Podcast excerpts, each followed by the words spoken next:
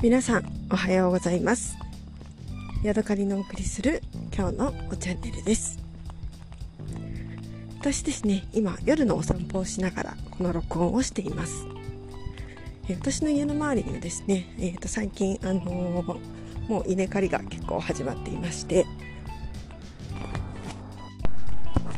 歩いているとですねあの稲の買った匂いというのかな藁の匂いというのかなっていうのがあのプーンと匂ってくることがあります。でその匂いをね嗅ぐと私、えー、小学校の時の運動会のことをね思い出します。なんかこの運動会で練習していた頃この匂いを嗅いだことがあるぞって思うんですよね。本当かな？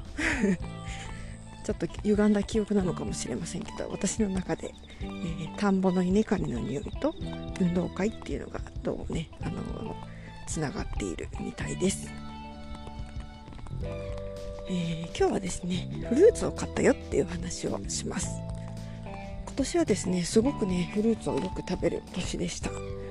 えー、フルーツというかね梅もたくさん買い込んで梅干しを作りましたし、えーソルダムとかプラムとかスモモとかそれから桃、えー、なんかをねあの箱で何キロも買って、えー、いろいろ食べまくっていました。でですねとうとうあの今は梨の季節なので、えー、夫がね、えーとフルーツの中で一番梨が好きだと言っているので私だけじゃなくて夫も一緒にね楽しめるフルーツを買いたいなっていうことで今日、えー、梨を注文しました。どこの梨だったかな？なんかね、えーと、2つ2種類の梨が5キロずつ入って2箱の梨が届くっていう、えー、やつです。で今回は Yahoo! ペイペイフリマっていうアプリを使って、えー、注文しました。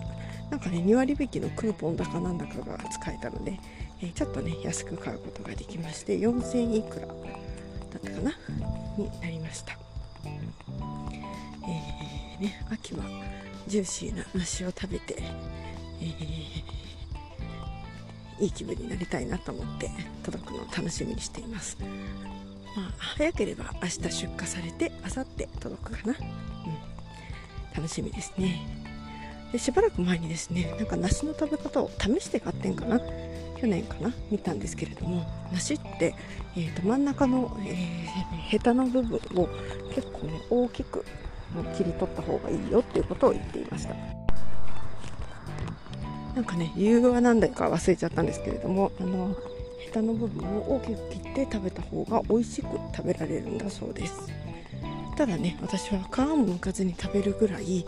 えーなんだ貧乏症というかもったいながり屋なのでなかなかね芯をねあの最大限大きく切って食べるっていうのは、えー、私にとってなかなか難しい、えー、問題ですね。なんならどこまで芯が食べれるかっていう方を私は優先してしまう、えー、とっても貧乏症な、え感じなのでね。今まで、えーと、梨のね品種をあんまりこう考えて食べたことがなかったんですね。で母親がよく言ってたのが豊水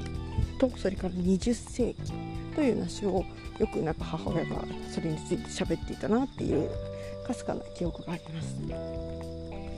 しかもですね私の母親は長野県の出身なんですけれども微妙にねあの発音が江戸っ子的なところがありまして、えー、まあ、それが江戸っ子なのか分かんないんですけど20世紀っていう話があるんですがそれのことをいつも 20, 20世紀って言って呼んでいました。ちなみにですね、えーと、私の母親はおひたしのことをおしたしとしか言えない。結構ねそれに気づいた時は面白くてねえちょっと待ってお母さん今何つったってもう一回言ってみてって言ったおひたしみたいな感じでねおひたしっていう言えない長野県民なんですね。面白いですよね。はい、えー、というわけで今日は、えー、秋の大好きなフルーツ、えー、梨を注文したよっていうお話でした。多分ねえっ、ー、とね甘いと太いって書いてカンタなのかな？カンタっていう品種ともう一つなんか秋月というような品種のその2種類の品種が入った、えー、セットだったような気がします。また美味しかったらねご報告したいと思います。今日はここまでです。また次回お会いしましょう。さようなら。